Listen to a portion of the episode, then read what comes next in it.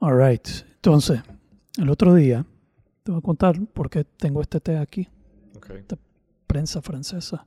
¿Cómo está el té, Cristian? ¿Cómo está el té? El otro día estábamos, después del trabajo, estaba en una oficina con una de las muchachas aquí platicando y entró uno de los muchachos que trabaja aquí de tecnología y entra con tres tazas y esta prensa, prensa francesa. Así de la nada. Like, y papá pone las tres tazas, ¿quieren té? Y yo, like, yeah, bro. Servilo, adelante. Y mae no, no sirve este té. Pero no me lo he llevado ni a la boca cuando de repente entra por lo menos el, primero el olor por la nariz. Y, er- y inmediatamente I was like, wow, what's up with this? What you got here, bro? Y después I'm drinking, I'm like, brother. Y quería hablar de otra cosa. Él llegó queriendo hablar de otra cosa, como me- él quería abordar un tema. Y yo, no, no, no, espérate, brother. Hablemos del té. Hablemos del té. What's up with this tea, bro? Está buenísimo. Todo de salud. Yo le dije, brother, este té está excelente para llevarlo a conversaciones nobles. What is it? Qué rico huele, sí. ¿Verdad? De lo que le- hasta el- desde el olor impacta. Sí. Try it. How is it? Very good. It's very good, right? Sí. It is very good. Y con la mielita y todo. Con la miel y todo. No te voy a decir que lo que es una mezcla de varias cosas. Pero está buenísimo. Sí, Yo está pensé, bueno. conversaciones nobles con un tecito como este, loco, buena vibra. ¿Ya has oído de la ceremonia del té? He escuchado de ceremonias del té, los japoneses tienen Sí, ceremonia del té y los ingleses tienen su... Bueno, porque ellos se llevaron el té para allá, pero Ah, es bien ¿sí bonita es? la ceremonia. es bien- Estamos empezando, estamos todavía en introducción. Estamos en introducción. Ok, Después falta tú muy bien y vamos de viaje. ok, dale, pues háblame Pero la solo quería acotar lo del té. A mí me lo enseñó mi mentor. Ajá. Una vez así, apareció con una, con, un inicio de una clase. Entonces, la ceremonia del té es el- bueno, un poco la representación de la mente. Haces que el té se mueva y entonces se pone turb- turbulenta el agüita del té Ujú. y luego dejas que se calme y ves tu rostro en él. Ok, Entonces, si la- el agua está turbia, si la mente está turbia, no te ves a ti mismo, no te conoces, se- te, te perdés en el... Y si, si el agua está tranquila del té, te ves a vos mismo y entonces eh, estás como, pues, en calma. en calma, representa eso, la, la conexión con vos mismo que te lleva el autoconocimiento y la calma. Bueno, era lo que te decía, que hay gente que se toma el té como que es el té el que te va a relajar. Entonces una persona ansiosa viene y dice, hazme un té de manzanilla y se lo toma todo de un solo. Y yo le, espérate, si no es el té de manzanilla el, que te va a calmar, es el acto de tomarte el té de manzanilla. Olerlo, tocar la taza, sentir el calor de la taza, el sabor. Es el acto de tomártelo Y la ceremonia de tomártelo que te Mm. va a llevar a la calma. Listo. Listo. I hope you enjoy it.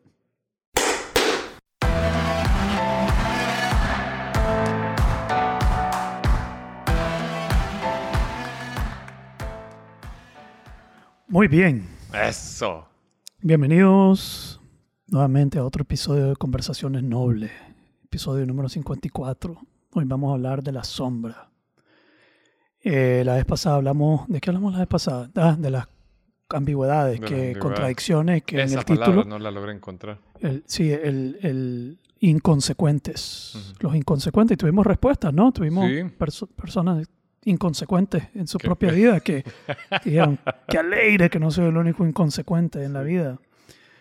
Eh, estuvo interesante, me, me dijeron que andaba yo tirando por todos lados, pero la verdad es que sí, que se me hacía difícil realmente eh, puntualmente ver cuál era el tema en sí que estábamos abordando, que era ser contradictorio, inconsecuente, ambiguo, quedarte, no sé pues, entonces sí, pero estaba interesante. Sí, a mí me, me, me gusta mucho el tema porque eh, cualquiera que, que, que se quiera mejorar a sí mismo, que quiera vivir cualquier proceso de transformación, lo primero que se encuentra en sí, lo primero que encuentra en sí mismo es lo inconsecuente que es y lo difícil que es ser consecuente, lo Sí. difícil que es unif- uni- hacerte un, un- un individuo, como hablábamos en, el- en la- o sea, y, y lo natural que es cuando te vas conociendo, encontrar que hay aristas tuyas que tal vez no ves todos los días, pero que facing them te das cuenta que Pero hay, hay algo que es interesante que va hacia, que apunta hacia esto de la sombra, y es que yo he visto personas, incluyéndome a mí, eh, que cuando entran en un proceso de transformación o cambio o mejoramiento, y, y entra en una fase de repente de como santidad Ujú.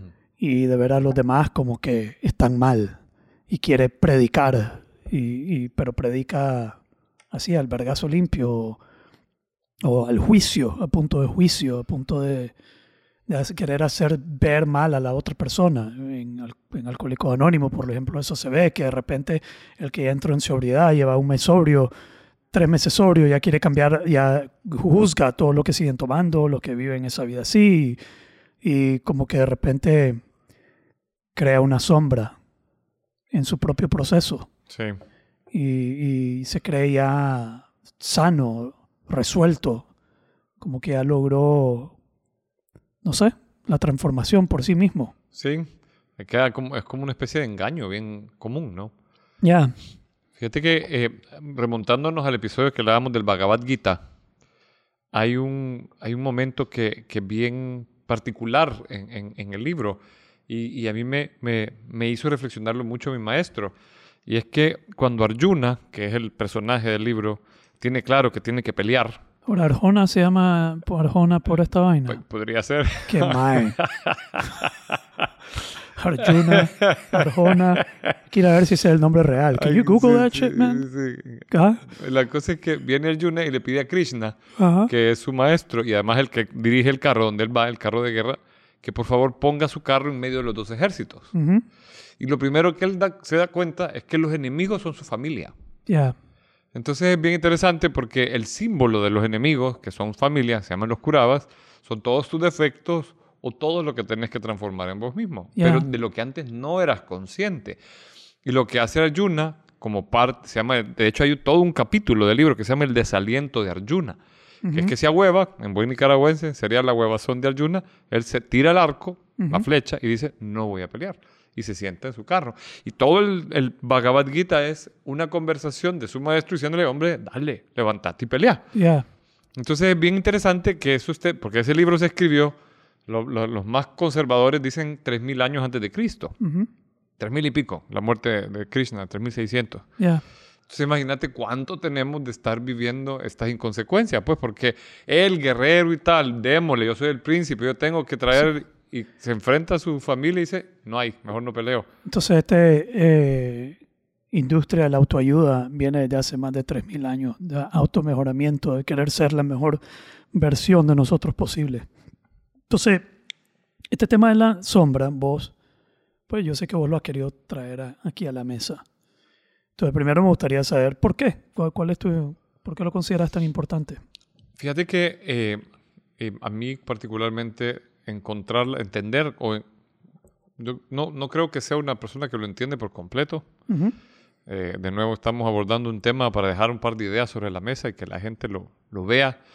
Pero es bien particular el proceso, porque primero tenés que reconocer que sos inconsecuente y luego darte cuenta que ante ciertas cosas sos... O sea, yo lo- la primera vez que me acerqué al tema de la sombra fue en un curso eh, de filosofía en Nueva Acrópolis que nos dijeron, cuando vos, alguien te cae mal sin ninguna razón, probablemente estás proyectando. Y dije, ¿what? Ya, Y me quedó esa onda sonando, ¿vea?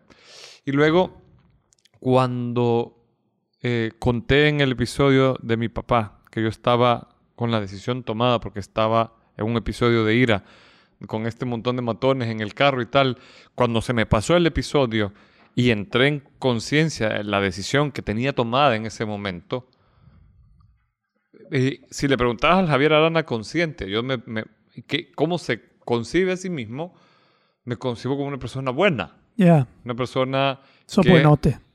bueno, te exacto. Hasta, o sea, hasta, hasta siempre tengo en mi grupo de amigos un grupo, una persona que es como de los malos, que siente que me tiene que cuidar porque me ve muy baboso.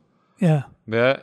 Pero estar en la posición de tener un grupo de gente lista, con la decisión tomada de ir a reventarle la maceta a tu tata, y después caer en cuenta lo que eso representa moralmente, legalmente, y las vísceras, en la, en la claridad visceral que yo tenía de eso, y ver la disociación, el Javier enojado y el Javier No eh, enojado, no normal. enojado, el Javier que está consciente de sus actos. Pasé como tres meses en un proceso serio de depresión, serio, o sea, Por, de- lo, por lo inconsecuente que era. por lo fuertemente inconsecuente. Y mi mentora en ese momento tuvo que llevarme de la mano y acompañarme y decirme, me dijo una frase que nunca se me olvidó, me dijo, el tamaño de tu sombra es el tamaño de tu luz. el la tamaño de sombra- tu sombra, el tamaño de tu luz. O sea, porque entre más luz tenés, como la luz te pega por un lado, hay una parte que no tenés luz, porque es la parte que no conoces de vos mismo, es así de grande tu sombra. Pero yo, eh, me, me pareció algo tan fuerte, como que hay algo que te puede poseer en un momento y hacerte tomar una acción que va totalmente en contra de tus valores como persona Sí. y que está ahí y que es parte tuyo. O sea, que sí sos eso. Entonces, eh, ¿qué es la sombra? ¿Qué es la sombra? Mira, la definición que yo he encontrado, la, la- la que más me gusta la da una chava que vos estabas leyendo, la Debbie Ford. Ajá. Ella tiene un video bien bonito que lo Esa es la del Dark Side of the Light Chasers. Exactamente. Tiene ella, antes de ese libro, sacó un video y ella hace workshops de la sombra. Ajá. Y sacó un video que yo uso en algunos cursos cuando estoy enfrentando a la gente a sí mismo, cuando los enfrento a su ego o a su, llamamos ser limitante. Ella lo define como toda esta parte no aceptada de vos mismo. Ya. O sea, ella dice, la sociedad te invita a construir una personalidad, un pers- una persona, una máscara, como lo hablábamos en el tema del ego, y esa máscara tiene cosas, elementos que vos buscas que sean aceptables para la sociedad. Ya.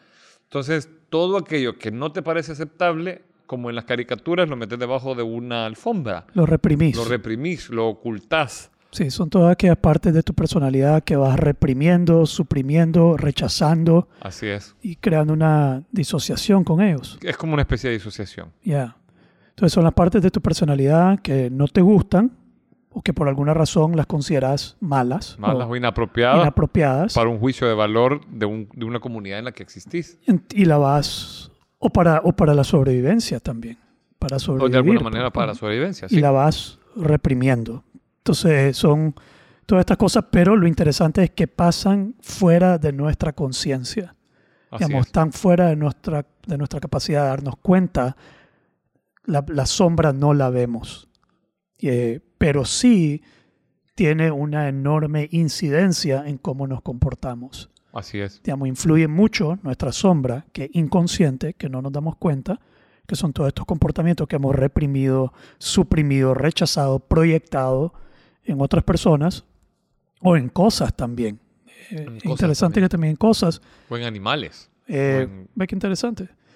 Puede, tiene una incidencia en nosotros. No, nos obliga, gastamos energía manteniendo nuestra sombra eh, Sí. en la sombra. Digamos, hay un gran esfuerzo en nosotros, en nuestra personalidad, en nuestro comportamiento diario, por mantener esa sombra ahí sin darnos cuenta. Sin darnos Y cuenta. eso es bien jodido, porque en teoría no nos deja vivir plenamente si tenemos eso ahí. Sí. ¿Ya? Ok. Hay un, hay un, un ejemplo que pone la Debbie Ford en ese, me parece a mí súper ilustrativo, porque a mí me funciona mucho aprender por imágenes. Dice, eh, ella habla del beach ball effect. Ok. Entonces ella dice, ¿has, has alguna vez intentado en una piscina mantener una pelota bajo de agua? Ajá. Es difícil, se puede, es difícil. It's a good metaphor. Ajá, pero requiere mucha energía. Yeah. Pero ¿qué pasa si te descuidas? Boom, la pelota sale y golpea. Yeah. Así se expresa la sombra. Sí. Te agarra desprevenido. Yeah. Entonces, eh, hay un modelo. ¿Vos has visto la ventana de Yohari? Sí, sí, sí, sí. La, la ventana de Yohari se me viene a la mente aquí porque la ventana de Yohari básicamente revela cuatro aspectos de nuestra personalidad, ¿ok? Ujú. cuatro aspectos de nuestra persona. No sé exactamente qué es, qué, qué qué es lo que se refiere, pero tiene, tenemos cuatro áreas. Yo me acuerdo la- de más un poco, porque hace poco la, me- la usé para un curso de autenticidad. Tenía algo que ser como lo que yo sé de otro. Es que, es que el área, está el área que es, eh, es claro y es obvio y es lo que vos sabes de vos y yo Ajá. sé de vos. Así es. Es lo que Javier sabe y yo sé de Javier. Es lo que las personas que nos escuchan saben de nosotros y nosotros sabemos de nosotros. Ajá. Esa es el, el área abierta. El área abierta. Después creo que está la... El área privada, que es lo que vos sabes, que Y otros vos no saben. sabes. Son cosas que yo sé de mí mismo, pero vos no sabes de mí, Así ni es. nadie lo sabe y solo puedes saber si yo te cuento. Pero son cosas que me reservo saber de mí mismo. Luego está el área que vos sabés, los demás saben, pero yo no sé. Ajá. Como un punto ciego mío, Sí. que los demás lo pueden ver, pero yo no lo puedo ver. Yo no me doy cuenta de eso. Y después está la sombra. Que es lo Que- que nadie sabe. Nadie sabe, ni yo sé de mí, pero vos tampoco sabés, Sí, pero está impulsando mis comportamientos diarios en la vida. sí. Entonces, este tema de la sombra es sumamente importante, es, es crítico, ¿no? Estoy leyendo un libro, se llama Integral Life Practice. Ok. Hay dos libros que estoy leyendo. Uno que es el de la Ford, ¿cómo se llama? David Ford. Debbie Ford, eh, The Dark Side of the Light Chasers. Y eh, uno que se llama Integral Life Practice, que son prácticas integrales para la vida. Y divide prácticas en cuatro eh, áreas Ok. donde nos tenemos que enfocar. Uno es el área mental, the mind. El otro es the body, el cuerpo. El otro es the spirit. Y da uno para la sombra. Wow. Y Dice, un área que tenemos que trabajar directamente es la sombra.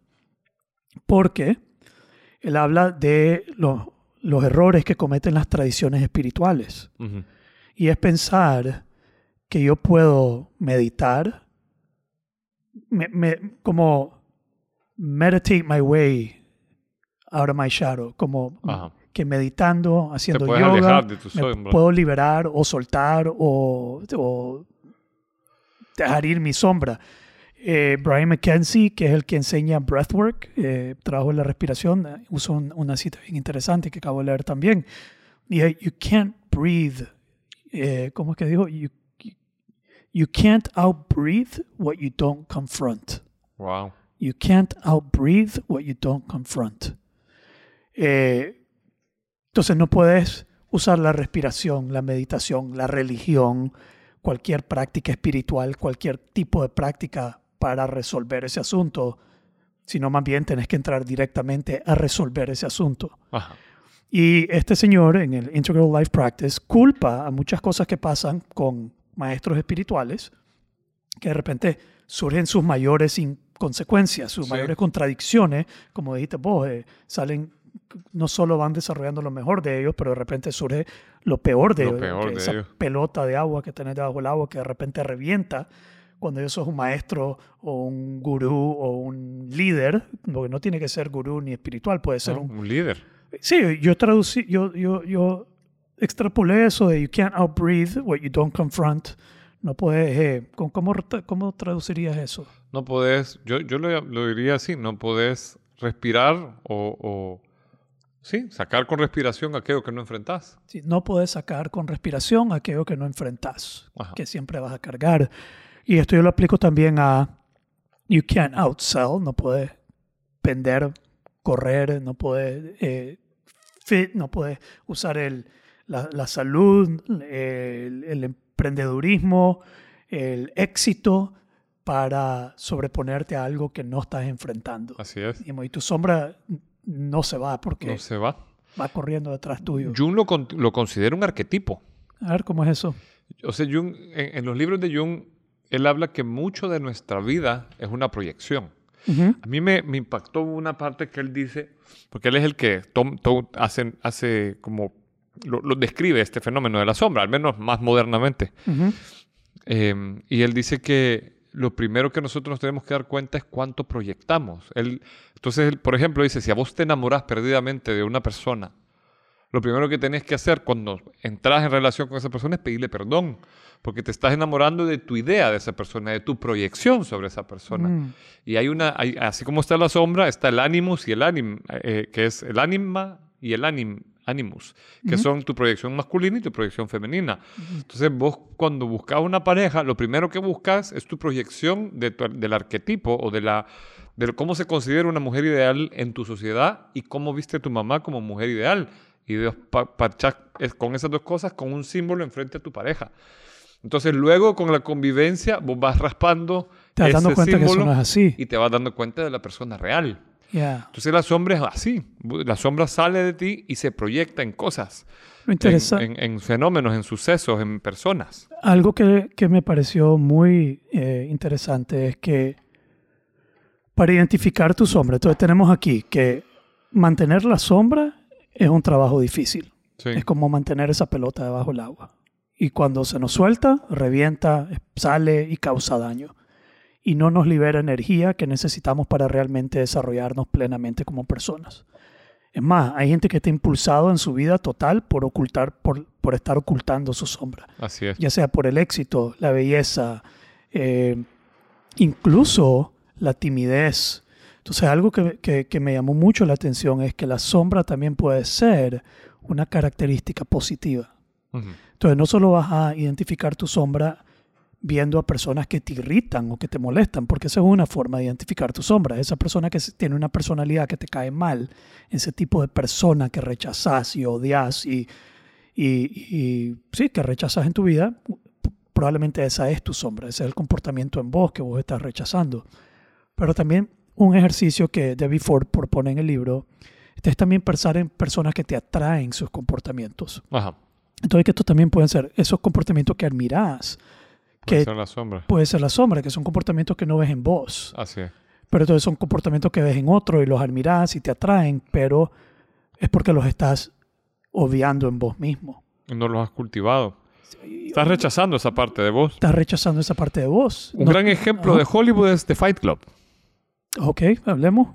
The Fight Club tenés a Edward Norton, que es esta persona sin vida, todo aburrido, etcétera, que de repente conoce a Brad Pitt, que es lo opuesto, un vendedor, un, un pimp, un, un peleador, etcétera, y era su sombra. Entonces él aspiraba a ese comportamiento. Y cuando la ves con esos ojos la película, te das cuenta que hasta le decía qué decir y tal, cuando estaba impulsado por su sombra. Ya. Entonces, esa Y, persona... si- y la película lo muestra tan interesante porque el tipo le dice, usted nos dijo que dijéramos no sé qué cuando le vinieron. Y, o sea, que él estaba clarísimo, una parte de él que, que tenía como esa personalidad múltiple. Sí, entonces esa película es una, está basada en esto, ¿no? Yo creería que sí, Ya. aunque no he leído, pues no, no me ha asegurado que, el, que todo el, el diseño de la película tenga que ver, pero a mí me hizo sentido. Ya. Entonces ahí vamos por, por formas de identificar la sombra. Es cuando yo veo a alguien que me cae mal, Ujú. que compor- esa personalidad, esa característica de esa persona probablemente eh, revela mi sombra. Entonces cuando yo veo a alguien, ahí uso el ejemplo de alguien que, las personas que son idiotas, es que son idiotas, es que son idiotas y son idiotas y, y el señor con el que ella está hablando jura que él no es un idiota. Yo no soy idiota, es que hay gente que es idiota y yo no soy idiota, yo no soy nada como esas personas. Y detesta ese tipo de personas. Y de repente dice, oh, el universo le plantea la oportunidad para darle una lección cuando llegan a su casa y él había dejado sus llaves adentro de la casa. Y le dice, ¿qué tipo de persona haría eso? Un idiota. Y queda como, oh my God, wow.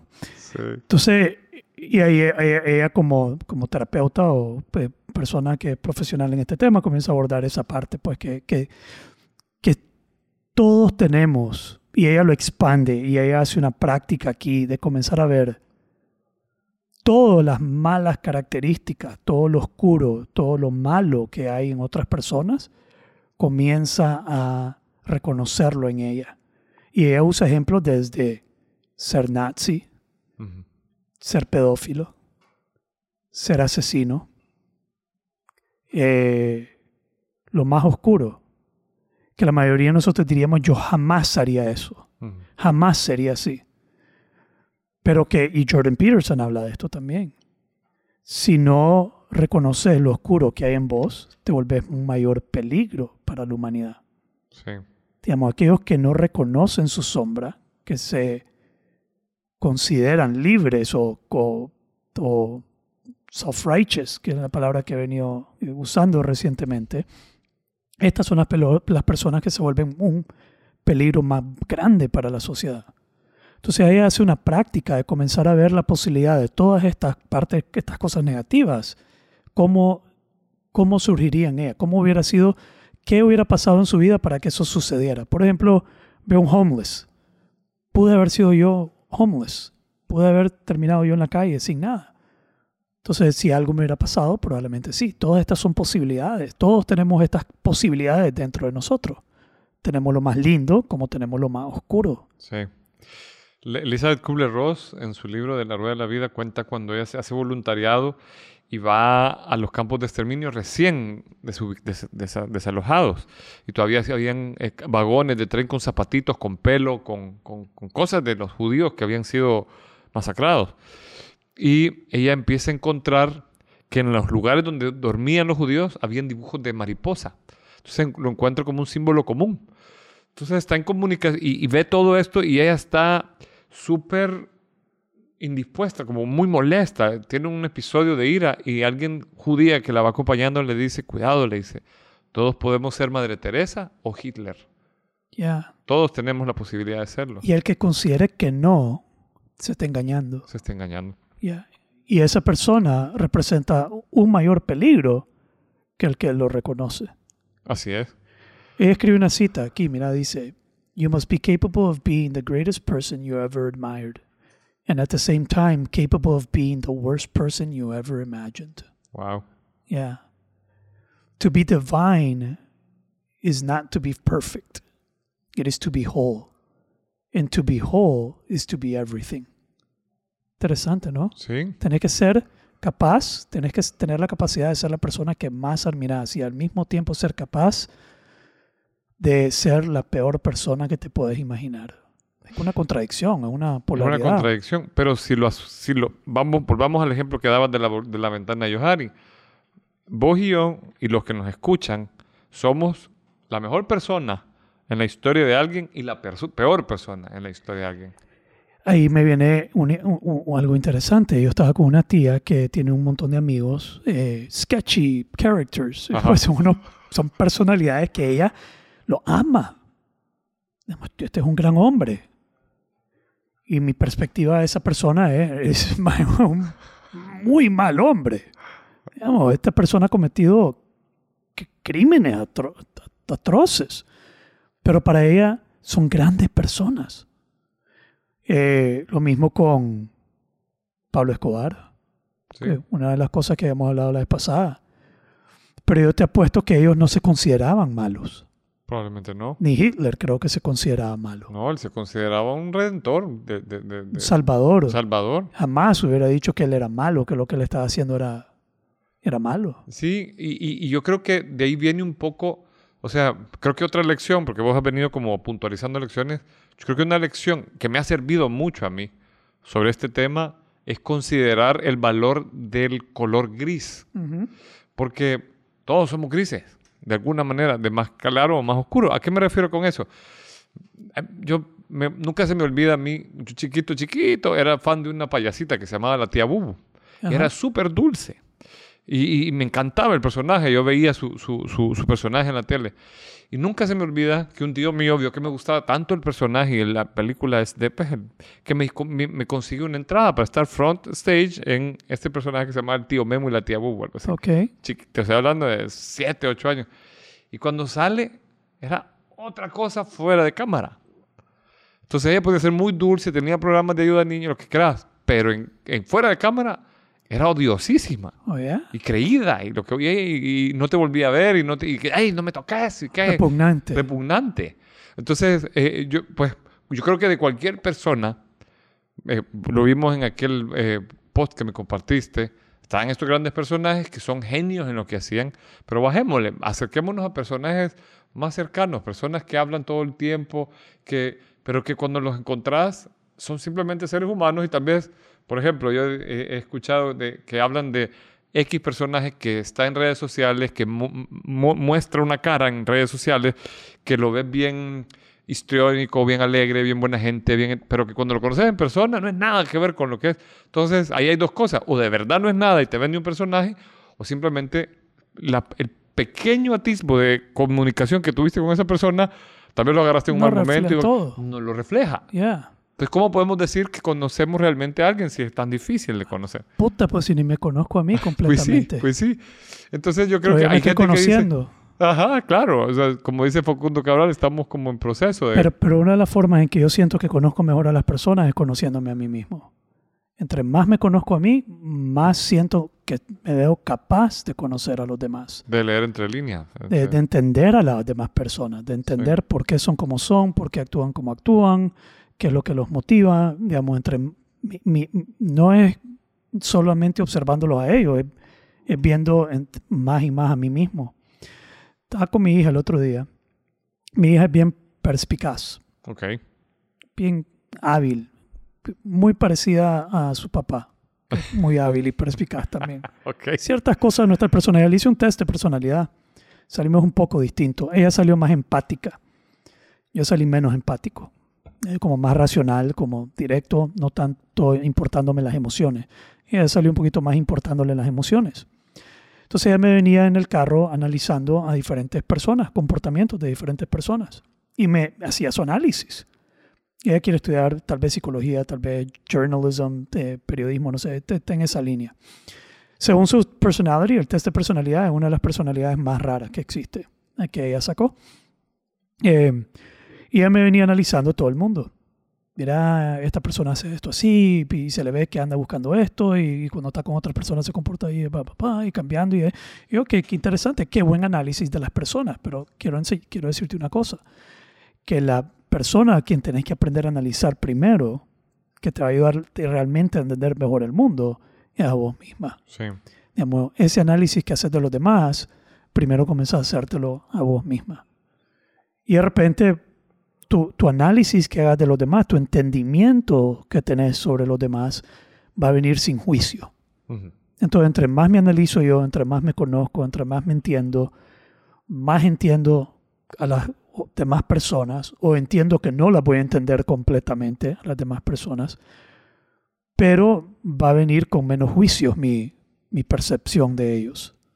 Porque, porque entiendo lo, lo complicado, contradictorio que soy yo mismo. ¿Tiene sentido eso? Tiene sentido. Ya.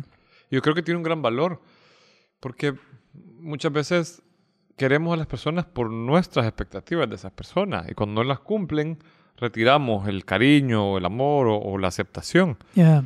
Pero cuando conoces, o sea, sos capaz de aceptar y decidir si- cuánto vas a convivir con lo que aceptas de esa persona, va a ser mucho más fácil la relación. Ya. Me hablemos un poco cómo, cómo comenzás a trabajar esto, porque ella, Debbie Ford, eh, plantea un proceso, plantea una práctica de si yo identifico a alguien que algo en lo que hace, como la gente que maneja en la calle, pues vos ves a alguien haciendo algo eh, y, y- y te molesta o te irrita, como me molesta esta persona, que, que sea así. Puede ser eh, ser buenote. Yo te confieso, a veces la gente buenota me irrita. que es la verdad. La gente buenota a veces me irrita. Solo en este cuarto hay tres de ustedes. Y te, y te irritamos. y me, me irrita la- la- lo, lo buena gente, lo, lo buenote. Pues tú, ¿Y cómo hacer para convivir con nosotros, los buenotes? Porque lo amo. El, el amor, el amor se sobrepone. El amor puede más que Pero, el, pero, que el pero, odio. no- pero ya siendo, siendo, siendo, pues trabajando esto conmigo, yo, he identificado cuando la gente y, y- y es buenota, es buena gente, a mí me, me, me- me irrita. Me, me molesta que alguien sea tan bueno. Eh, es una de las cosas que yo más como rechazo. Ajá. Entonces luego es eh, identificar eso, lo identificas y luego ver hacia mí, ok, porque yo, yo soy buenote. Digamos, estoy rechazando algo que está en mí. Esto es algo que en algún momento yo lo demostré, ser buenote, y algo pasó. Algo pasó en mi vida que cuando fui buenote me llevó la mierda. Ajá. ¿Ya? Entonces decidí rechazar ese comportamiento Sí. tengo que dejar de ser buenote. Ser buenote no es bueno. No. Ya sea, no sé cuándo fue, puedo pensar en algunos ejemplos, eh, eh, pero por ahí va el asunto. Por Sí. ahí va la, cómo lo vamos desestructurando. Pero yo creo que ahí tenés como el primer punto, es awareness. O sea, Awareness. awareness. Si algo te irrita, porque hay cosas que son, por ejemplo, a mí esa irritación me la provoca la gente pasiva. Pasiva. Pasiva. La gente que siento o, o excesivamente introvertida o de esos que, que ves que le pide permiso un pie para caminar y que, o sea, que, que los ves lentos y que están en su mood. A mí esa onda me toma mucho trabajo. ok, entonces, Entonces, la sombra. Es como est- está en la sombra, es como awareness. Tenés que ser consciente de ese proceso. Sí, y después comenzás a apropiarte de eso. Sí, Digamos, yo soy, buen, soy buenote, he sido buenote, yo puedo ser buenote. Y por alguna razón he decidido que, que mejor no serlo, mejor rechazarlo. Entonces ahí eh, no sé si es comenzar a practicarlo, a- pero sí me ayuda a no rechazarlo tanto en las demás personas. Sí. Yo creo que es llevar como un journal. Yo creo que vos, a mí me, me, me asombra cuánto apuntás. Yo, yo apunto, no soy tan constante como vos, pero creo que ser consciente te ayuda el journaling. Hoy me chimó las pelotas, Javier. me molestó que me cargara la mochila, el hijo de puta. Ah, el mae me acompañó hasta el Me carro y me abrió el carro y la puerta, güey, la gran puta. No, es que es así. Alguien está haciendo algo bueno por mí y me irrita, me, me molesta. Y, y- y eso es identificado, es parte de mi sombra. Y fíjate que algo que me ha servido mucho a mí, eso lo aprendí, que lo, lo, lo hacía en las escuelas de filosofía, es armonizar, armonizar por opuestos. O sea, exponerte al opuesto de lo que vos sos. Por ejemplo, mi primera exposición, yo cuando crecí en mi familia, mi familia era bien arenera, o sea, eran del partido político de arena. Entonces, la proyección que yo tenía sobre todo el- la revolución es que los guerrilleros eran malos, eran casi como pandilleros. Y yo una vez dije, puchica, qué, qué, qué sesgado que estoy. Y empecé a leer literatura de, de esa otra versión de la revolución. Y me pareció muy idealista todo el esfuerzo. O sea, ¿qué pasó después y todo? No me voy a meter a política. Pero el hecho de decir, ok, esto es lo que yo he visto de la historia, voy a ver esto otro Ya. y descubrir, porque empezás a encontrar, por ejemplo, a mí me, me enervaban los patanes. Cuando había una persona abiertamente patán, me, podía, me caía súper mal, me costaba habl- conectar amigablemente con hombres patanes. Mm, Patanes me refiero a, a womanizers, o sea, patanes que tratan mal a las mujeres. eso es lo que vos tenés por dentro, Javier. Un womanizer patán. Después, después descubrí que puedo serlo, que lo he sido en algunas ocasiones. O sea, seguramente alguien puede decir, pero si vos a mí me trataste mal, etcétera. Entonces, pero es esa proyección. O sea, Ya. lo tenés bien fuerte y lo ves. Y yo ahora entiendo de dónde, o sea, haciendo trabajo, digo, puchica, yo lo vi actitudes así en mi papá, me desagradaron cuando lo vi hacerlo con mi mamá. Ahora yo lo rechazo, pero siendo honesto, yo he sido, he tenido episodios de mi vida donde he sido infiel o algo por el estilo. Sí. Entonces, cuando lo relacionas, decís, yo he estado parado ahí. Yo he estado ahí. ¿Y ¿Por qué lo juzgas tan soy eso. Yo soy eso. Soy eso. Y, y- y- y es parte de la naturaleza humana hacerlo. Que no lo vas a cultivar está bien, pero reconocerlo, no, no sacarlo del sistema, Te libera. te libera. Libera la energía que eso incide en tu vida. Así es. Aquí dice, what you don't own owns you. Lo que vos no, de lo que vos no, ¿cómo es? De lo que no sos dueño, va a ser dueño. Te- te lo, que no, lo que no posees, te posee, sería para decirlo Ok. más corto en español. Lo que no posees, Te posee. te posee. Y es que la sombra te posee. Sí. La sombra te posee. Y hay, porque de nuevo, hay personas que su vida entera está gobernada por sus sombras. Todo, en la búsqueda del éxito, la búsqueda de, de- de- pues todo lo que lo impulsa en la vida es mantener su sombra. Y por eso este, este tema de you can't outbreathe what you don't confront. Sí. No puedes entrar en, man, no, te- no puedes hacer nada que te ahorre este trabajo. Sí, no hay, no hay atajos. No hay atajos. No hay atajos. No hay absolutamente ni respiración, ni meditación, ni oración, ni el trabajo, ni el dinero, ni la riqueza, ni el éxito, ni nada. No hay nada que te ayude a resolver esto eh, sin realmente entrar a atenderlo de una manera directa. De que- hacer shadow work en sí mismo, en, en sí. Sí. Fíjate que yo nunca he, eh, he tenido un éxito brutal. Pero el otro día entrevisté a un chamaco eh, que había tenido, su empresa había llegado a valer 200 millones de dólares. Y se retiró, la vendió y quedó. Entonces, entrevistándolo, me dijo, si vos no tenés claro, no haces el trabajo con tu sombra, tu éxito es directo, se- crea un hoyo en ti mismo, un, es- un espacio, un vacío en vos mismo directamente proporcional al tamaño de tu éxito. Yeah. Qué interesante. me pareció interesantísimo. Porque Si no nunca he haces el ahí. trabajo con tu sombra, Tu éxito crea un hoyo, un, un espacio vacío, crea un vacío en tu interior. pero mira qué interesante, de que es proporcionalmente del mismo tamaño que tu sombra. Sí, Pero esto no solo es sobre éxito monetario o financiero en una empresa, esto puede ser éxito espiritual también.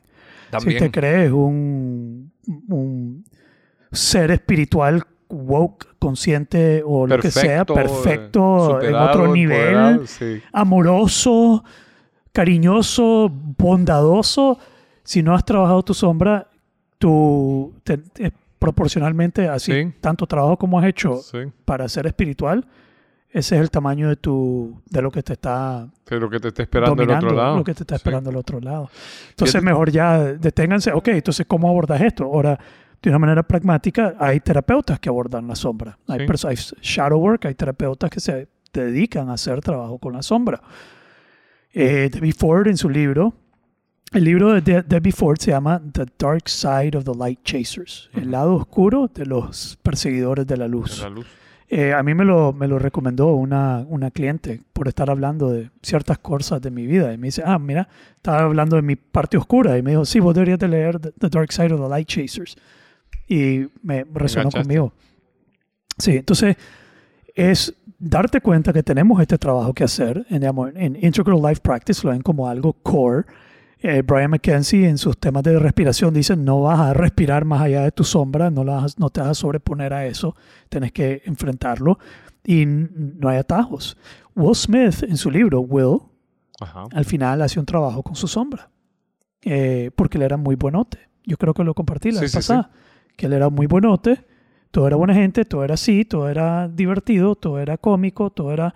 Y le costó rechazar a personas que querían que le firmara algo, decirles que no, poner un límite. Que llegó hasta meterle un cachimbazo a un mae que le metió un beso, le dio un beso, un reportero que lo estaba entrevistando y le dio un beso en la boca. ¿Así? Sí, Will le metió una cachetada. Wow. Sí, por, por irrespetuoso. Claro. La, No, homofo- sí, la homofobia puede ser una fosa, hombre. Yo creo que sí. Todos aquellos que rechazan Que se la homofobia, la- lo- a los homosexuales, Sí. puede ser una gran sombra enclosetada, lo que, lo que, De- está- hay, hay, hay muchos casos que así ha sido. que es una sombra y Sí. su machismo, su fuertismo, tu- su máscara, todo su ser fuerte, macho, hombre. eh, Tenga algo diferente adentro. Y, y es, ¿Qué es eso diferente que eso es lo que le gusta. enclosetado? Sí, sí, sí. Yeah. Eh, yo creo que eso es importante, ¿verdad? Porque eh, si no lo vivís, siempre vas a estar eh, eh, con esa parte oscura y va a salir. o sea, no lo puedes evitar. Constantemente Va a salir sale. constantemente. Constantemente. Y, y- y- fíjate que si lo traes, por ejemplo, a lo que hablábamos de las con- consecuencias, puchica, a mí nunca se me olvida, porque em, hay una filósofa rusa que respetamos mucho en la Acrópolis que se llama Elena Petrovna Blavatsky, que fue la fundadora de la teosofía. Y de ella fue, mira, hizo un gran esfuerzo por traer la filosofía de Oriente a, a Occidente y decía, la gente la criticaba porque era brava. Ujú.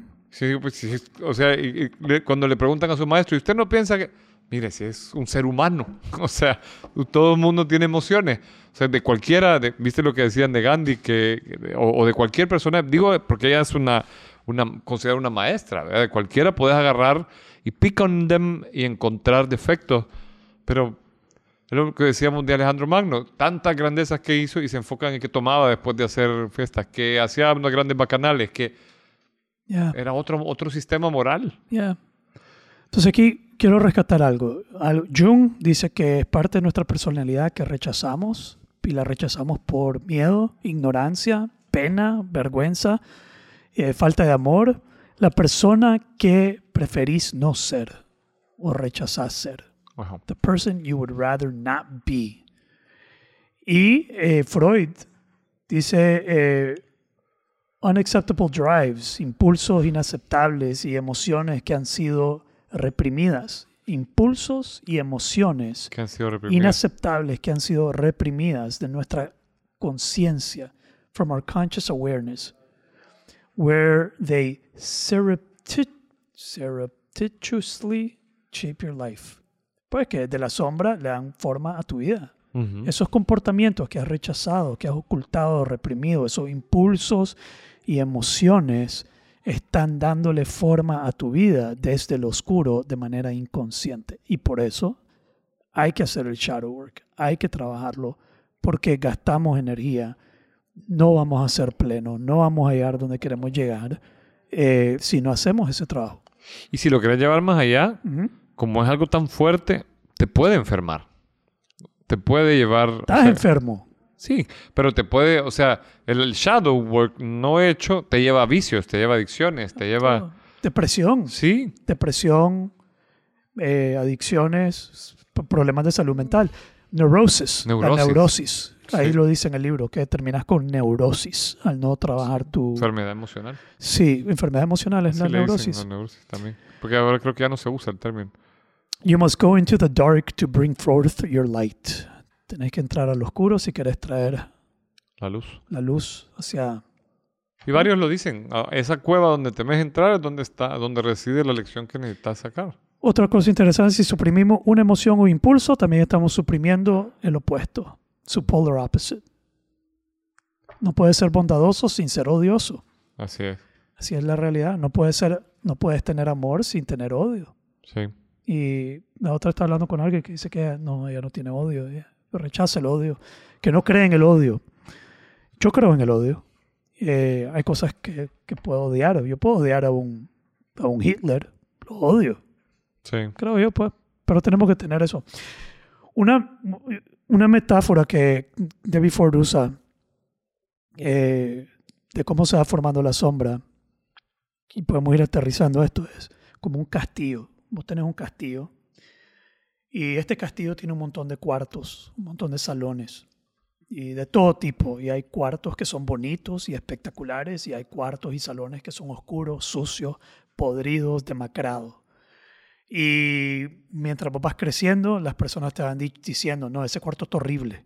Ajá. Vos lo cerrás y lo tapás y después le pones una pintura enfrente para que nadie vea que ahí hay un cuarto.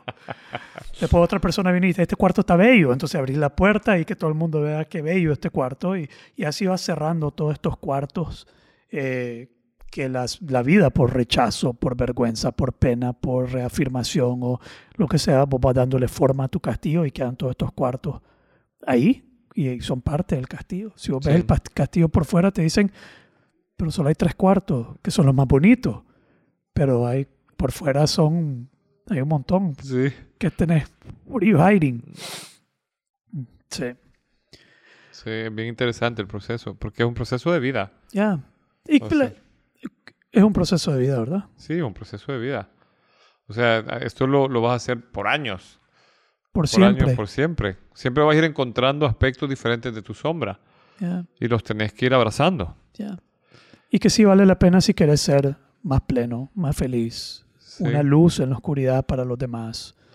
Fíjate Eh, que la película de Matrix, ahorita que está de moda, en la, en la última de la serie anterior, Ajá, ¿te acordás que estaba Neo y Smith? sí. Y que para poderlo vencer se tuvieron que unificar. Era su sombra. era Era, su lo- sombra. era su contraparte. Era su contrapartida. Ya, Y así hay un montón de historias heroicas que tienen una contrapartida. Un héroe que tiene un villano que es su contrapartida. ya. Y cuando se unen, a mí mi hermana me regaló un cuadro que ella pintó. Donde está una niña abrazando su- un, un monstruo bien cute. Y dice, a veces tenemos que abrazar nuestros monstruos exteriores. ya. Y es, ajá, o sea, es así como, como se vence a la sombra. Poniéndole ¿Se luz. vence? Se vence. O sea, es que es, es como vos lo- me, me gusta como lo has puesto porque hay mucha inversión de tiempo y energía en sostener el personaje y el personaje crea la sombra. Ya, Entonces ese personaje crea, la sombra es un drive de energía, de fuerza, de potencia que sale hacia algún punto, que lo puedes proyectar como un personaje. Entonces, esa, yo digo se vence porque pierde fuerza ese personaje. Y pierde fuerza cuando lo abrazas, cuando lo reconoces.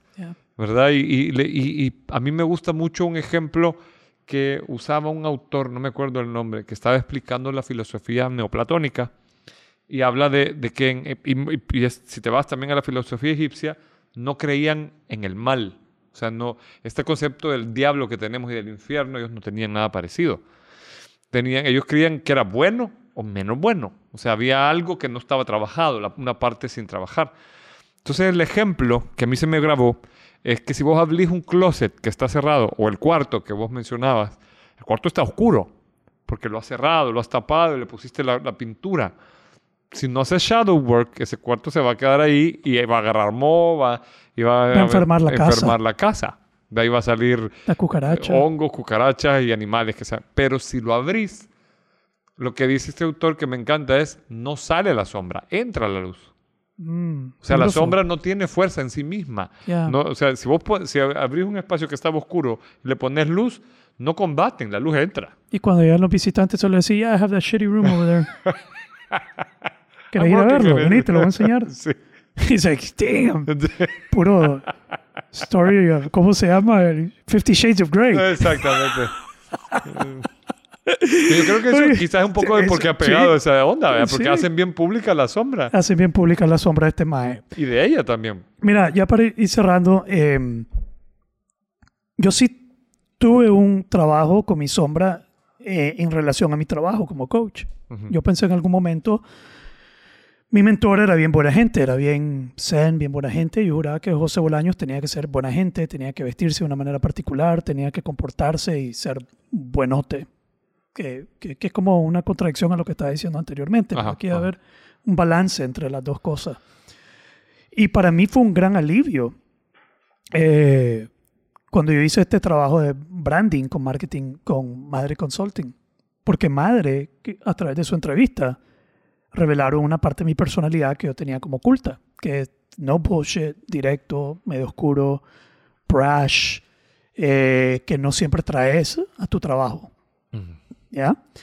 Y cuando ellos hicieron ese trabajo fue terapéutico para mí, ¿no? No fue terapéutico con madre, yo estaba en un trabajo más o menos terapéutico en mí mismo y ese proceso de branding me ayudó a eh, embrace, acoger y apropiarme de esa parte más oscura, que sí puedo ser patán, directo, eh, grosero y que it's okay, que, que no va, que eso más bien, en el momento que yo hago algo bueno, como buenote, el otro día le traje una galleta.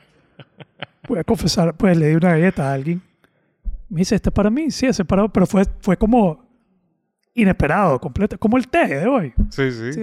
Inesperado. Inesperado, te traje té, esto es inesperado. de- Sí. de- que este mae Tráigate. traiga un, que nos sirva algo. Pues usualmente no voy a servir nada. Eh, entonces, yo me di permiso de eso y tal vez también es darme permiso de ser buena gente de repente. Eh, ya. No sé. A mí una, una conversación cuando, después de los lives o una vez que nos sentamos, y hablábamos de una tercera persona eh, con la que no habías tenido una buena relación, algo de negocio. Y vos me dijiste, pero yo sé que está en su naturaleza.